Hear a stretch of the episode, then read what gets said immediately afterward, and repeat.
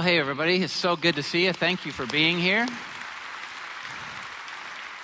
After a couple of weeks over in the Holy Land, you are a sight for sore eyes. It is so great to be back with you. If you're a guest, thanks so much for coming. You're actually participating in a spiritual family that is authentic and for real, and we're thrilled to have you here with us. And right here at the beginning of this new series, I have to make a confession. And um, you know, I don't have a priest or counselor, so I'm going to use you if that's okay. And uh, the confession is summers at Northridge used to be boring, spelled in capital letters. I mean, boring. And I'm sure you can get it, right? It's, it's Michigan there's an extremely small window of good weather that happens in the summer, and people are trying to squeeze every ounce of it out that they can. And, and one of the things they can kind of push to the side to get a little more time is church. And so they kind of hit the pause button on their spiritual journey as it relates to at least, you know, the church part of it, and,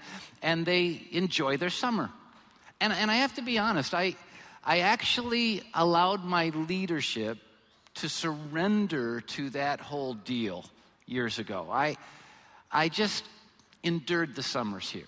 We, we didn't make any special plans. We didn't hold any special events. Why would we do all that work when we know far fewer people than normal would come? And so we saved all our great events and our great plans and our special things for the fall and beyond when people would be here. Now, how's that for a pitiful example of leadership on my part? Really? Let's just surrender to the normal, you know, let the world go on as it does, and us. Here's what that kind of leadership is. You know, I'll see where the crowd's going and I'll run out in front and pretend I'm leading it. That was horrible leadership. And so, a couple of years back, we decided we're going to change it up. We're going to do everything we can to make summers here at Northridge, in a word, unforgettable. And so we started planning special things. For, in fact, we decided we would try and bring in some of the people that God is using in the most influential way here in America and around the world. We wanted to bring in some of the best spiritual teachers and leaders and influencers, and we've started doing that, which is really, really exciting. To, to do what? To make our summers here unforgettable we, we've started planning special events and special concerts in the summer. In fact, don't tell anyone, it's kind of a secret. But this summer, Hillsong Young and Free are coming, and that's going to be a lot of fun. Don't tell anyone because then you won't have a seat, and everyone knows it's about me getting a seat, not other people hearing them, right? And so, it, but we're doing special events. Why? To make the summer unforgettable. We also are taking weekends that happen in the summer, and we're trying to make them more special than they would have been by normal.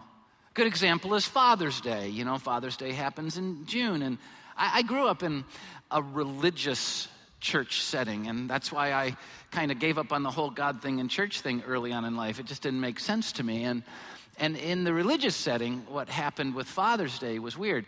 Contrast it with Mother's Day. Mother's Day was phenomenal. Moms would manipulate you know, all their kids and all their family to come to church that day, right?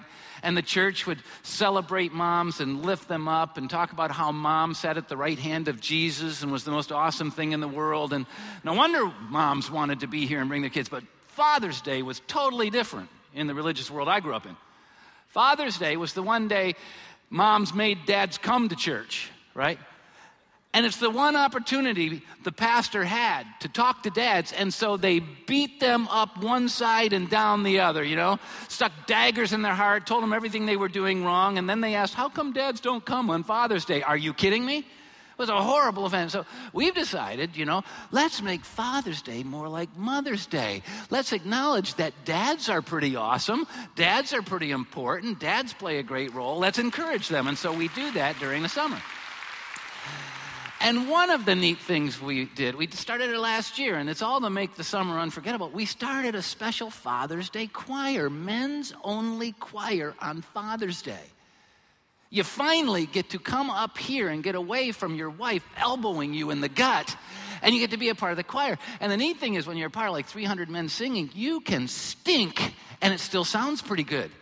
And what happened was families came to see their dad sing in the choir, all kinds of neat things happened, and it became unforgettable. We're doing it again this year. I just want to encourage you.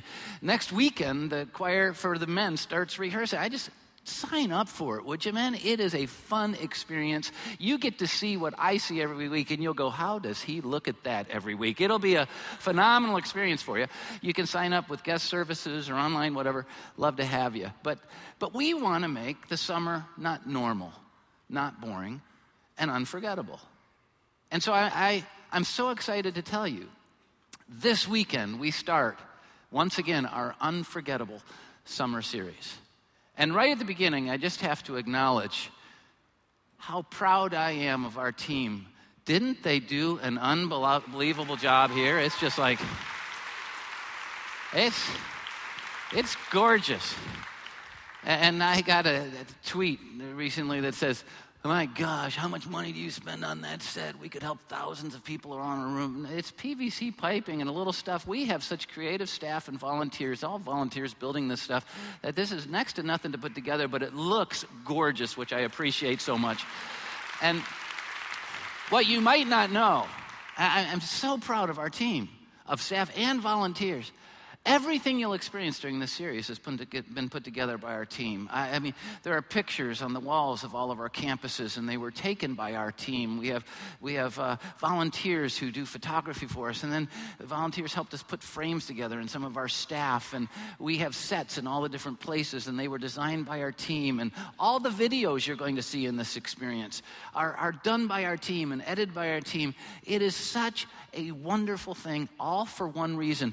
We are not going to allow summer to be normal. We are going to make summer unforgettable. We want summer to be a season that can change your life spiritually. So I want to encourage you take advantage of it.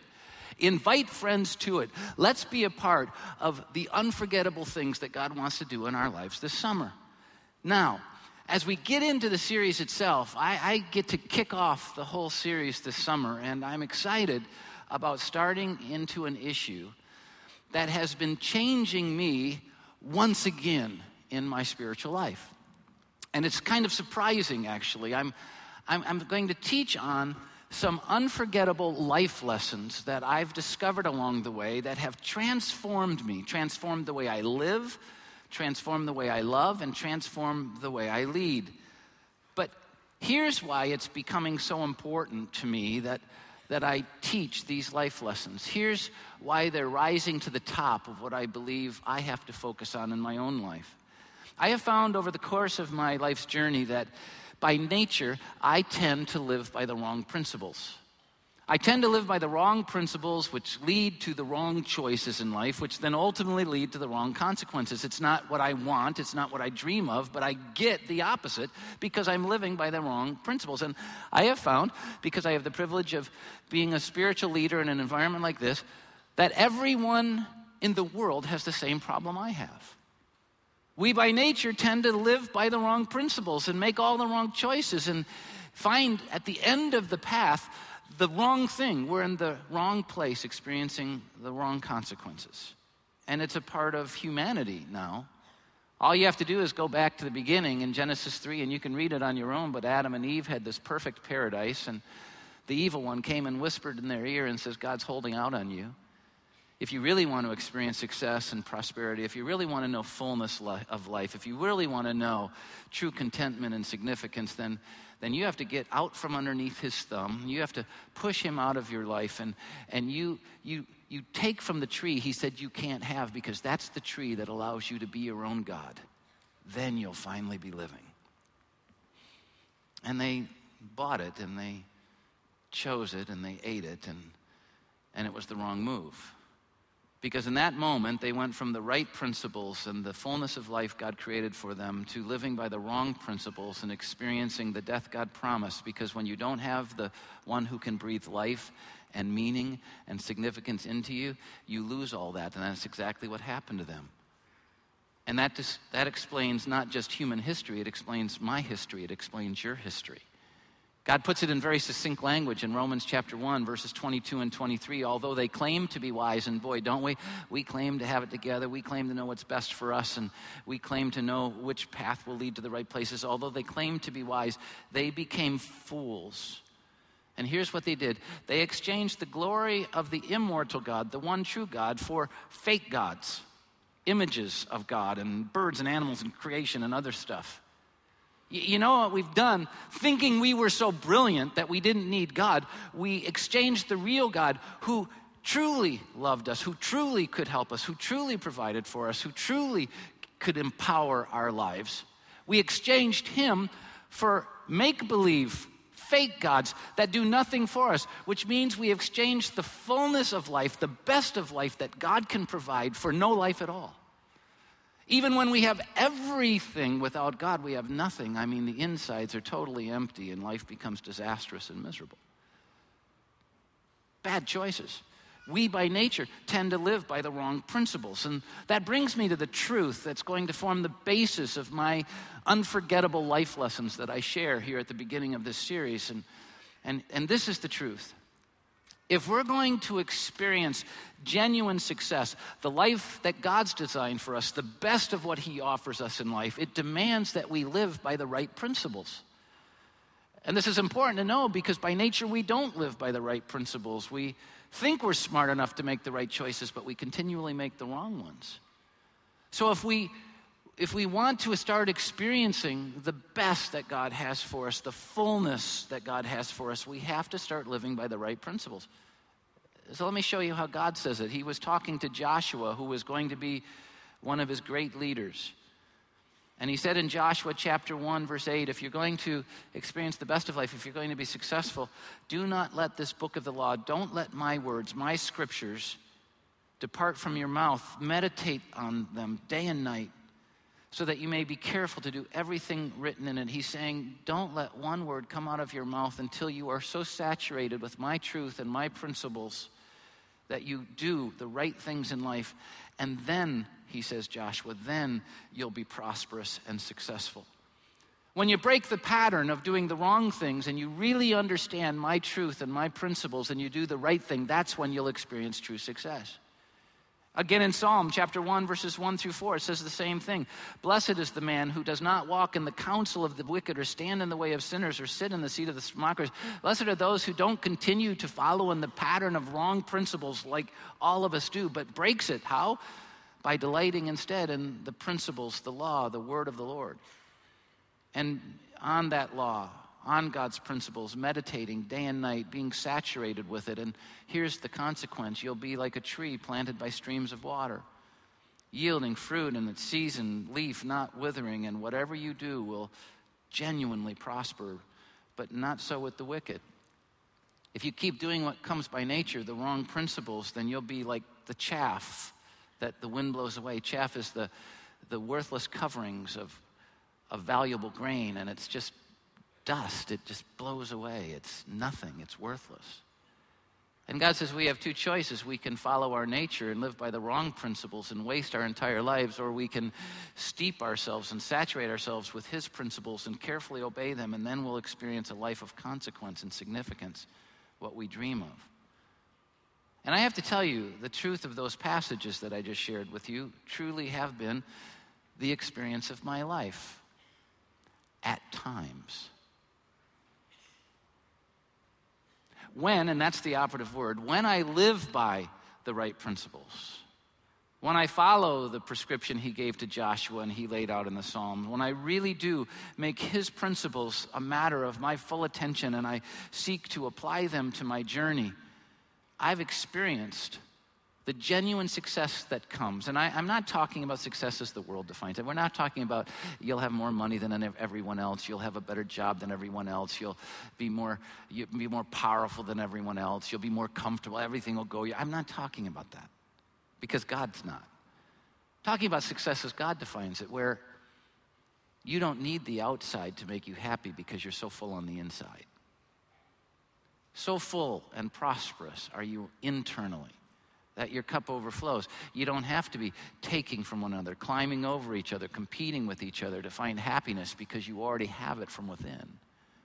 Success is God defines it. And I have to tell you, when I've lived by God's principles, when, and it's not all the time, but when I have, I've experienced life fully. In those few moments when I've been living that way, life has been amazing. But I don't always live that way. In fact, far from it. If I'm really, really honest, I don't live by his simple principles more often than not. Sometimes just because I forget them. And this is why he said, Joshua, stay in it, man, night and day. This is why he said in the Psalm, stay in it night and day because it's not natural to you. And if you're going to live it and experience success, you've got to be in it. But you know, sometimes I'm just too busy. I mean, I've got work to do, stuff's happening. I mean, my schedule's frenetic and stress is all over the place, and I have to get up earlier to start doing stuff. And what happens is I can just forget his principles. So then by nature, I start living the wrong principles, making the wrong choices, and getting to the wrong place. And so do you. But sometimes it's worse than that if I'm really going to be honest on myself.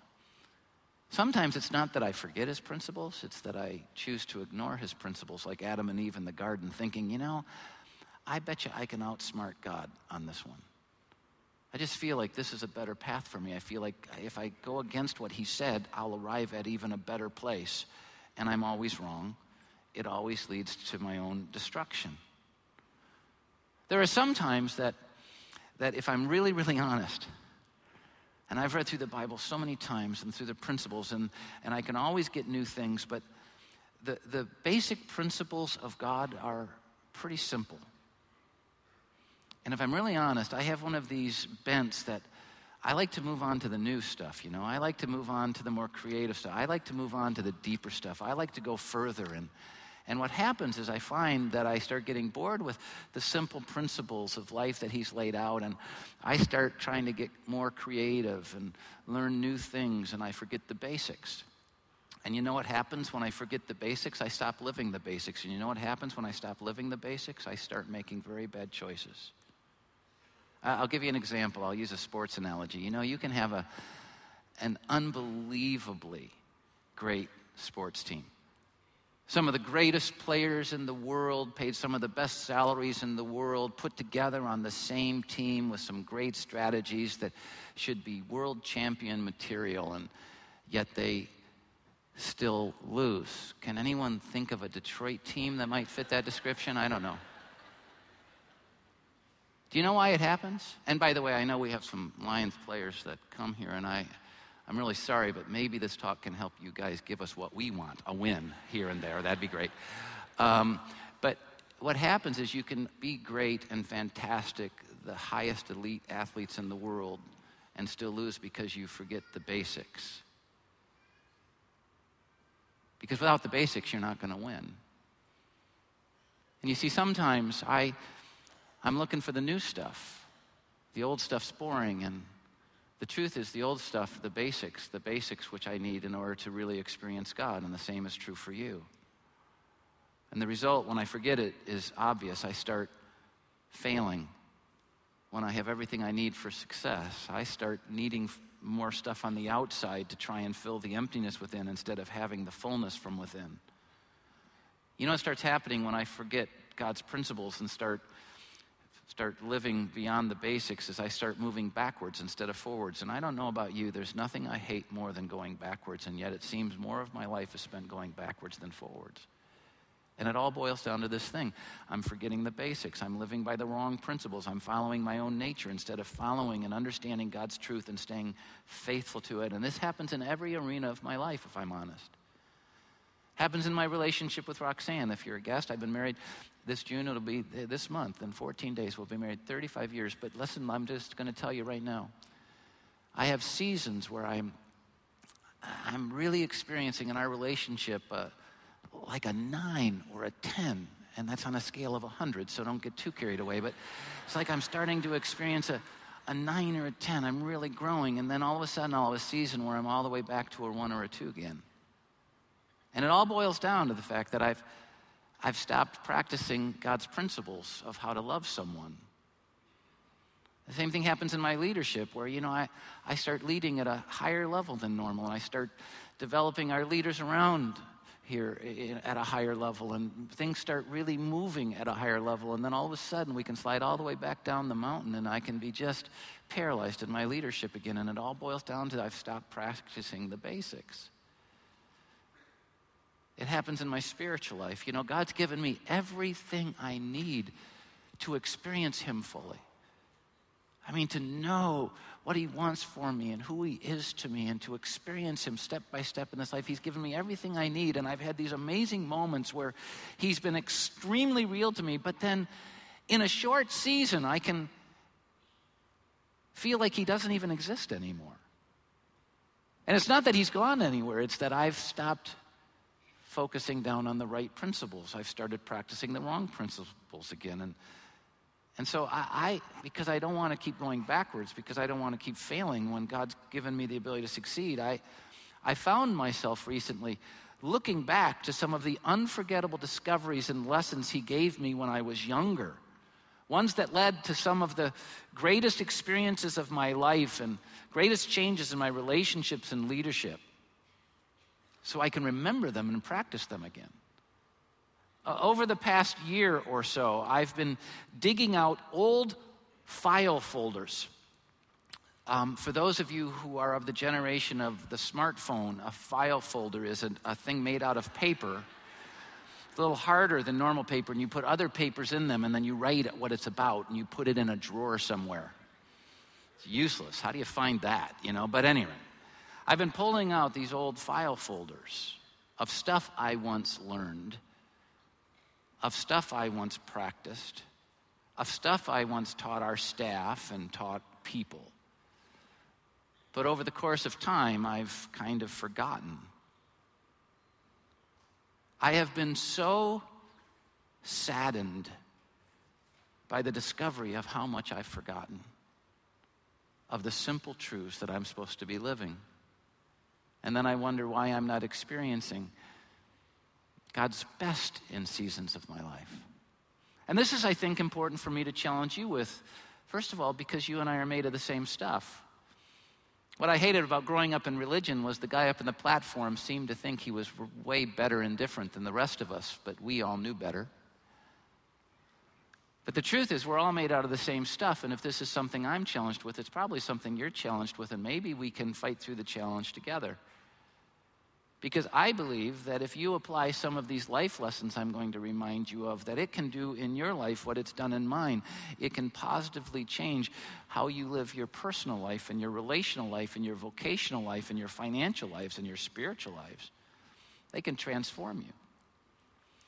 Now, I wish I could tell you that you should really come back week after week because the golden nuggets I am going to drop are going to blow the synapses in your brain. I wish I could tell you that I'm so brilliant. I'm going to tell you things you've never heard, but that's really not what I can do. But I can remind you of some things that are true that you might already know, but you've forgotten, like I've forgotten, and so you're not experiencing God's best anymore. Unforgettable life lessons that can change your life. They are mine. And I'm going to pull all these life lessons over the next couple of weeks, several weeks from one passage. I often have people say, Brad, I just wish you'd take one passage in the Bible and just spend some time there.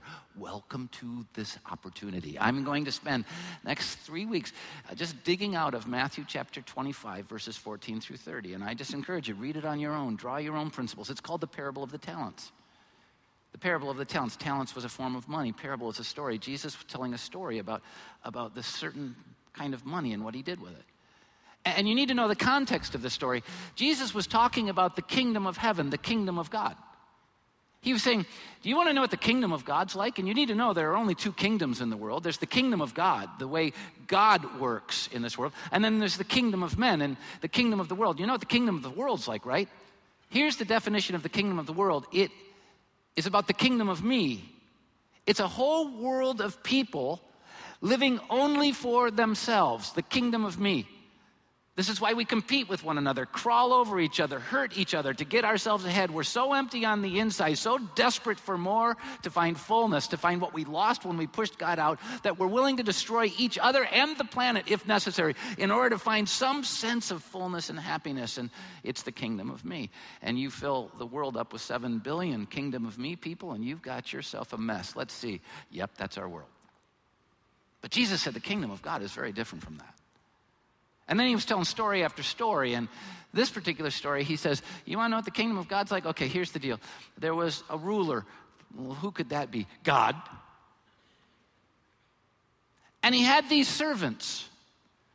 And he had all the resources, they had none, and he was going to go away for a while. And so he brought these three servants together and he said, Hey, I'm going to ask you to manage my business for me when I'm gone, to represent me, to manage my business, to help it move forward while I'm gone. Then I'll come back and I'll check on you. And so to one of his servants, he gave five talents, a sum of money, to another, another two, and to another one. And it was according to their abilities, to how God had wired them and called them. And, and then he left.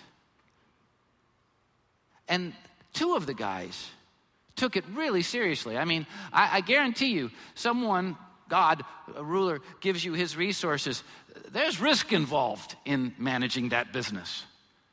I'm sure they had fear and incompetencies. They didn't think they were good enough to do it, and all these different things. There were so many excuses that could have caused them to sit down and say, I'm not doing anything. I don't want to lose it. But instead, they overcame all of that, and they managed this business and invested in such a way that the one with five doubled it, and the one with two doubled it. And when the ruler came back, they said, Hey, we doubled what you gave us. We managed your business, and it went forward. And you know what the ruler said? He says, Well done. That was just a small responsibility. Now, for eternity, I'm going to give you a huge responsibility. And then he defines the whole experience. Come share my happiness. Come share my happiness. Party. But the third guy, he allowed the fears and the risks and the, the work involved and the hardness involved and the challenge involved to just win over in his life. And, and what he did is he sat back and he did nothing. He literally just buried the money into the ground. And when the ruler came back, he buried it up and gave it to him. And uh, the ruler wasn't happy with this dude. He said, All you had to do is put it on deposit. You would at least made some interest off it. But instead, you buried it in the ground, you wicked and lazy servant. You're worthless. And he took away what he had. And this one, this guy went out, and it was for eternity, a place of darkness. That was a bad feeling moment. And this is what the kingdom of God is like, Jesus was saying.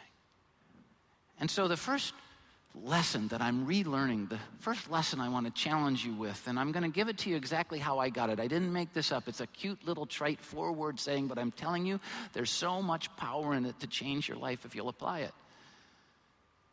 What I learned in this parable is that we have to pay now to play later. Pay now, play later. Pay now, play later. Pay now, play later.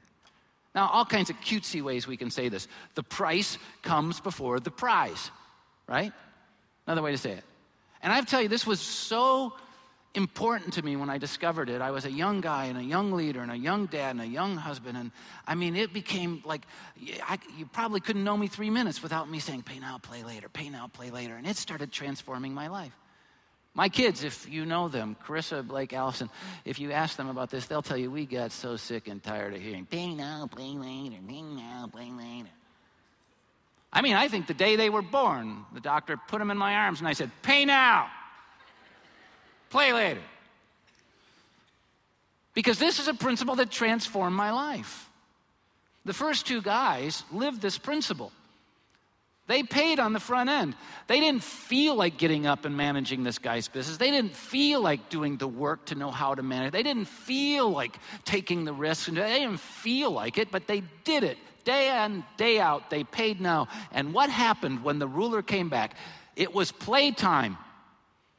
Come share in my happiness. You're going to have even more responsibilities. You're awesome. But the third guy, he played now. He says, I'm going to like take it easy now. I'm going to enjoy life now. I'm not going to face the risk now. I'm not going to do the work now. And I'll just give him back what he gave me. What's the loss in that? There was a lot of loss because by nature we tend to live by the wrong principles. And when we play now, We will pay later, but we'll pay more than we can afford to pay. Talk about losses. You wicked and lazy servant, take it all away from him. He had nothing. Now, here's the question that really impacts me Which picture best represents what you want for your life? Now, that's a stupid question, right? I mean, I've never met a person who said, you know what? When it comes to standing before God, I'm just looking for Him to say, You wicked and lazy, worthless slob, you've got nothing for eternity. Good luck with that. That's what I'm going for. Never met that person. You know what we want? We want the well done deal. Well done. It gets better from here. Come share in my happiness. Woo! That's stuff you can write country songs about, right? Well done. Here's the deal the problem is we want the well done at the end of life, but too many of us aren't paying now. I, find in my life, often I'm just playing now, taking the easy route now, taking the comfortable route now, not taking the risks now, not stepping out in faith now, not making the sacrifices now, not doing any of that now, still expecting when I stand before God for Him to say, Really good job wasting your life, Brad. Well done. I believe I live like the failure, hoping for the success. And it just doesn't work that way. And I think too many of us are like that. If we're going to experience the well done of life, then we need to pay now so we can play later. So, why is this so important? I believe this is important because I believe it's the key of life. Why did I teach my kids this time and time again until they just wanted to vomit it up? I'll tell you why. Because I believe it's the key to self control. Self control, which quite frankly, in my life doesn't come naturally, which in our culture doesn't come naturally. In fact, I don't see it being taught many places in our culture by leadership in any environment politics, religion, uh, education, business. Sorry. We all think we can play now and play later. We don't have self control. Do you know what self control is? It's actually the issue of maturity. You know what a baby doesn't have? You know when a baby is born, you know what a baby doesn't have? A baby doesn't have self control. I mean, I'm sorry to get gross, but when does a baby go to the bathroom? When it feels like it? I mean, take the diaper off, they feel like going, oh my gosh, you know, I mean, they have no self control. As you start growing up, what happens? You start learning self control. This is a point of maturity. You know what's sad about our culture when it comes to character and emotions and everything else? We have a bunch of infants instead of a bunch of mature people, people with no self control. They want to play now, play later, play always, and it just doesn't work that way, and it's not going to end well. We have to pay now and play later. To practice self control, to, to practice delayed gratification, to pay first so that we can then enjoy later is the key to knowing freedom, which not many people know in this world. It's the key to knowing fulfillment, which not many of us know in this world. Look at how God said it in Proverbs chapter 22, verse 7. The borrower is servant to the lender. Now, it's putting it in financial terms. The borrower is servant to the lender. You see, the one who's lending is the person who paid now, and now they're playing. You're making them all their money. They're playing now because they paid on the front end. But the one who says, I'm going to play now and pay later, you know what they become? Slaves. No freedom, no fullness, in total bondage. They never get out of it because they want to play now and pay later. When you play first, the debt on the back end becomes unbearable and destructive. The first two guys paid first, and the celebration was endless. The third guy decided he would pay later, and it broke him and destroyed him. And that's where too many of us are living. Me too. We need to pay now and play later. I put this into, for myself at least, a perspective I could understand. I, I started asking myself, what's the job of every parent? What's the job of every teacher, of, of a financial consultant? What's the job of a coach? What's the job of a leader? You know what it is, right? It's to get people to do what they don't want to do so they can become everything they will one day wish they were. I mean, think about the role of a teacher. I, I, there were some kids like this. I wasn't one of them and didn't hang out with them. You know, there were some kids that just liked math, but I'm going to tell you, they weren't normal. Normal kids needed a teacher to get them to do what they didn't want to do math and science and homework and hard work. And why would the teacher get them to do what they didn't want to do so one day they could become everything they dreamed of becoming? Same thing with parents.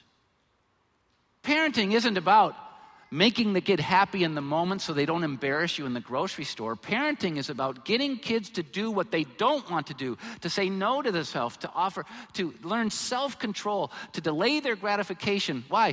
So they will one day be able to live out their dreams. But the way many people are parenting today, they're buying their kid off every time they whine to keep them comfortable, to not be embarrassed themselves. What we're doing is we're creating a nightmare for the next generation.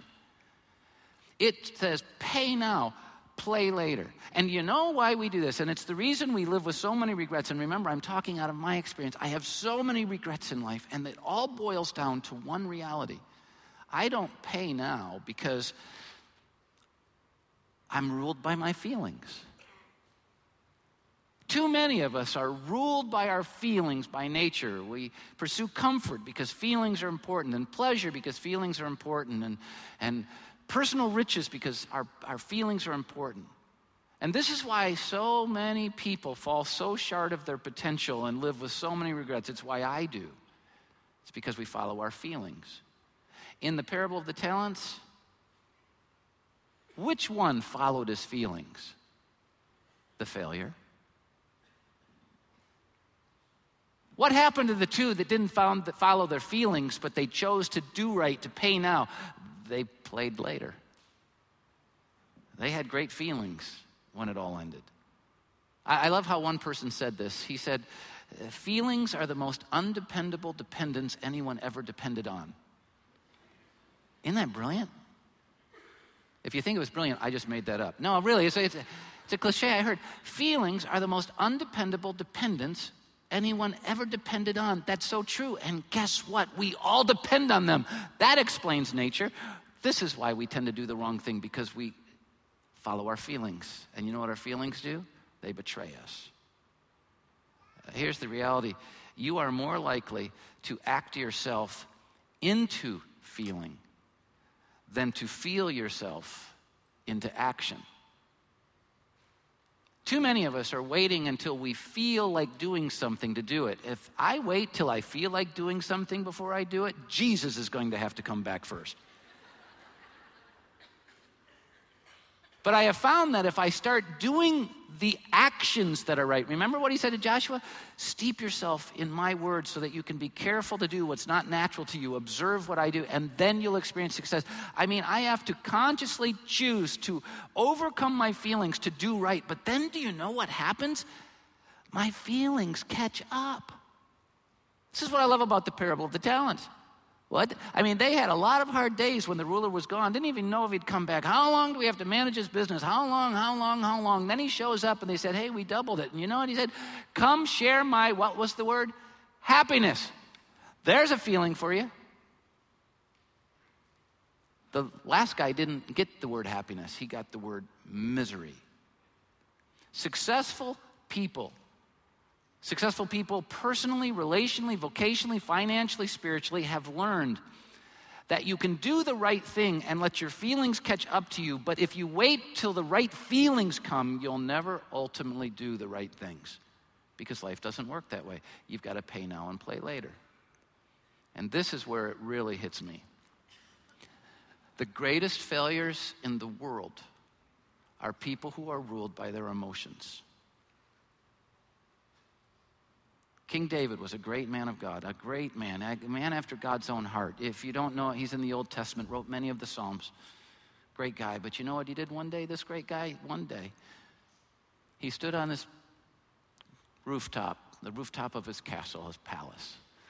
And he looked down over Jerusalem, and there was a beautiful woman married to someone else, bathing. Found out she was married to one of his soldiers who was fighting, putting his life on the line for him on the field. And you know what David said? Bring her to me. I want her. He committed adultery with her. He hurt himself, he hurt the kingdom, he hurt so many things. Do you know why David committed adultery with that woman named Bathsheba? Do you know why? I'm going to tell you why. He followed his feelings. He wanted to. Do you realize that defines every failure in the Bible? Do you realize that defines every one of my failures? Do you know why I've made so many messed up choices? Because I've decided it would feel better to play now than to pay now. Do you know why you're thinking about what you're thinking about and doing what you're doing when it's the wrong thing? Do you know why you've made so many tragic choices and some of you are getting ready to make a tragic choice? Do you know why? I'm going to tell you why. Because you're following your feelings. And when you do, they will betray you forever because life doesn't work that way. You have to pay now and play later. You will be like the third guy in this parable, as I have been so many times, miserable because you followed your feelings instead of doing the right thing and letting your feelings catch up. And this is powerful as a truth in our spiritual lives. You know, so many of us want to have a great relationship with God. We want to experience His promises. We want to experience His touch. We want to know His will for our lives. We want to know His power in our lives. We want to experience God in prosperous and successful ways, but we just don't feel like doing what it takes. Do you know what it takes? He told Joshua, he told us in Psalms, hey, night and day pour yourself into my truth. Because you see, faith comes from hearing, and hearing by the word of God. And without faith, you can't please me. You pour yourself into my truth, and it will give you the faith you need to trust me, to do the right thing. And you know what will happen? Here's what will happen you'll experience freedom and fullness. Here's what will happen you'll do what I said to do. And then when I come back, I'll say, Well done. You're awesome. Come and share my happiness. But we don't. We want all there is of God without paying the price of giving Him all there is of us. We need to discipline ourselves to invest spiritually now so we can know God now and forever. If you want God's pleasure, you have to pay now to play later. I mean, it's clear, and I forget it. I told my kids thousands of times, and I've forgotten it myself along the way. I get up in the morning and kind of think that life should just keep going like it's been going based upon how many days I got up and spent time with God. But who needs to do it now? And when I start playing instead of paying, I start losing like the third guy in this principle. Here's what I want to encourage you to do, and then I'm going to bring it in for a landing. I want to encourage you, I want to beg you actually, to start doing the right thing on the front side. Don't lower your standards or compromise yourself for anyone because that's playing now, and the price you'll pay in the end will be horrible. Don't let the feelings of fear and weariness and despair and doubt and confusion keep you from doing what needs to be done now. Don't keep borrowing from your future to give you happiness in the present because what that will do, it will bankrupt you from happiness in your future. The price you pay in the end will be far higher than you can afford. Pay now and you'll play later. But there's an important note I need to share with you. In this story, the servants had a relationship with the ruler. They didn't have anything, they were servants. The ruler had everything. And then the ruler gave of his resources to these servants so that they could serve him so that they could have the opportunity to get the well done. They had a relationship with him. You know, that's how it is with us. Jesus was answering the question, what's it like in the kingdom of heaven? What's it like in the kingdom of God? Well, this is what it's like. You have a relationship with the ruler, and he gives you these resources. Then you're able to experience him and work for him and, and give him pleasure. But first, you have to know him. And you know what too many of us are doing? Too many of us are trying to pay to know God, and that doesn't work. We've already passed that bridge. The Bible says, For all of us have sinned, fallen short of the glory of God, and the only payment for that is death. Pay now, play later. We lost already. We're in trouble. We're, we're the third guy, the wicked and lazy servant who doesn't have a chance. Except God so loved the world that he sent his son that whoever believes in him wouldn't perish but have everlasting life. That's interesting. What do we deserve to perish? What do we get in Jesus? We get life. Here's it's the only area in all the world where you don't have to pay to play because Jesus paid for you. Look at Ephesians chapter 2 verses 8 and 9. It'll throw up on the screen. It says, For by grace, that's God's love, that's God's mercy, God's forgiveness. For by grace are you saved, forgiven, made new, given a brand new start allowed to be a child of God. For by grace he is saved through faith. And that's not of yourselves, it's the gift of God. It's not by works, because if it was, you'd boast about it. If you're going to be a part of the kingdom of God, if you're going to be a part of the story that Jesus told, if you're going to have the opportunity to hear a well done from God, it's not based upon things you have to bring to God, it's based upon you already knowing Him and what He's given to you. And it starts with his forgiveness. You can't pay the debt of your sin, but Jesus already did so that you can play in this world as a child of God, but you've got to trust him.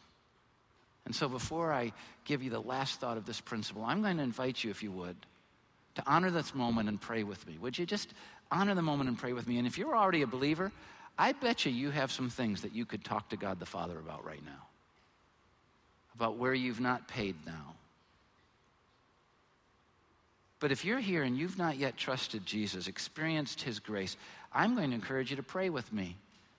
Take my words in this prayer and not out loud, but in your heart, pray to God this way. Just say, God, I've pushed you out of my life. I've I'm building my own kingdom. I'm doing my own thing. I've sinned against you. I'm the wicked and lazy guy. But I believe, Jesus, that you died on the cross to pay my debt. And that you rose again so that you could give me what I need most new life. And so by faith, I'm confessing my sin and giving them to you. And I'm trusting Jesus to make me a child of God. In Jesus' name, amen. If you just prayed with me, uh, before I give you the last thought and we're on our way, please let me know. We give you in our services, if you're in one of our live services, this program. It says Unforgettable right now during this series. And on the inside is a connection card.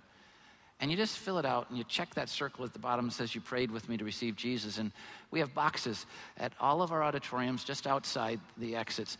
And you throw it in there, we'll do the rest. We'll send you information about how you can know God. And by the way, this coming week on Friday night, I'm doing a thing called Discover Northridge. If you've not been or not been in a while, it can really impact you as I download how we can know God and how this church is trying to help you to.